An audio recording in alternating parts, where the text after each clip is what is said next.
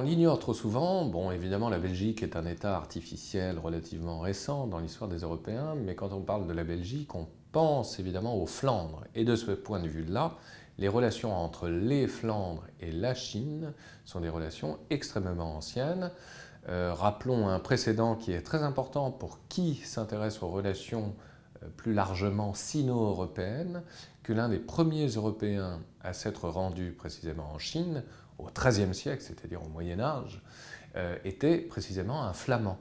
Il s'agissait de Guillaume de Rubruck, qui avait été spécialement mandaté par le roi de France, Saint Louis, le fameux Louis IX, euh, pour aller euh, rencontrer sur les routes de la soie le grand mongol, le grand Han, qui gouvernait évidemment aussi la Chine à l'époque. Et il s'agissait pour Saint Louis, ni plus ni moins, que d'obtenir un rapprochement diplomatique et militaire avec les sino-mongols contre les musulmans pour libérer les lieux saints, comprenez Jérusalem. On est évidemment euh, dans le contexte des croisades.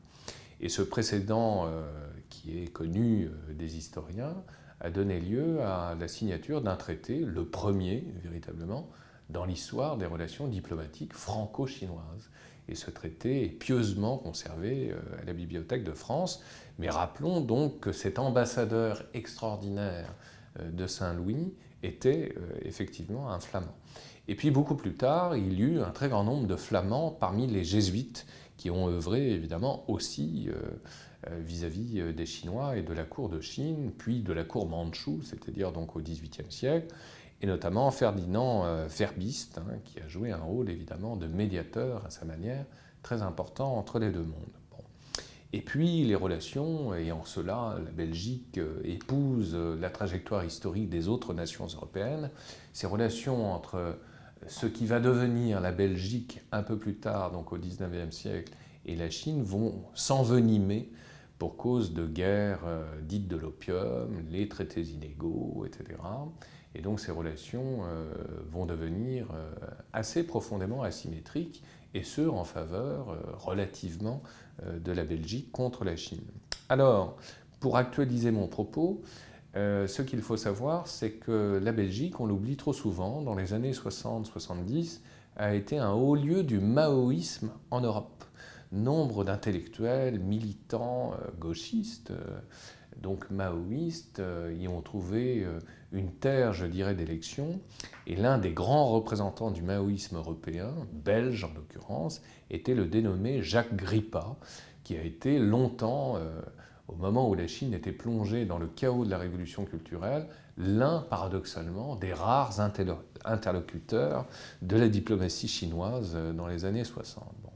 Et donc il faut attendre la fin de la révolution culturelle et plus précisément un an avant la fin officielle de la révolution culturelle, pour que euh, les euh, deux capitales, Bruxelles et, Pékin, établissent euh, des relations diplomatiques. mais 1975, donc, c'est la reconnaissance de la communauté économique européenne et de sa capitale, Bruxelles, reconnue par la Chine.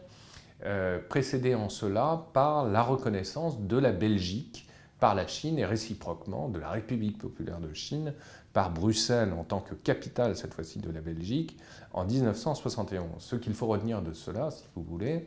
et en cela la Belgique a finalement une sorte de primauté ou de singularité, c'est qu'en Belgique, vous avez deux ambassades de Chine. Vous avez une ambassade qui a affaire évidemment avec Bruxelles en tant que capitale de l'Union européenne aujourd'hui, et puis euh, une seconde ambassade euh, qui, elle, a trait évidemment aux relations bilatérales entre la Belgique et la République populaire de Chine. Donc chose assez intéressante parce que Bruxelles finalement se retrouve avec deux ambassades de Chine, deux représentations diplomatiques de la République populaire de Chine. Alors évidemment, euh, les relations aujourd'hui euh, sur le plan économique, notamment entre la Belgique et la Chine, sont profondément asymétriques, cette fois-ci au profit, bien sûr, on le devine, euh, de la Chine, mais en même temps, ne pas oublier que, de par sa singularité en tant que capitale de l'Europe, Bruxelles n'en reste pas moins un interlocuteur très privilégié, bien sûr. Et donc la Belgique constitue, de fait, le cœur, évidemment,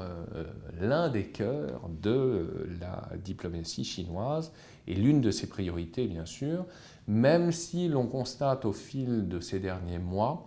que Xi Jinping semble privilégier également une autre Europe, une Europe plus orientale, un peu boudée par l'Union européenne pour cause de crise financière, ce sont notamment les PECO, un acronyme qui désigne les pays de l'Europe euh,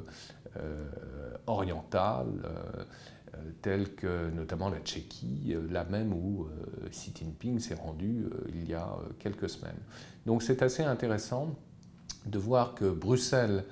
reste finalement un interlocuteur privilégié et qu'à partir de Bruxelles, précisément, la diplomatie chinoise se déploie sur les périphéries même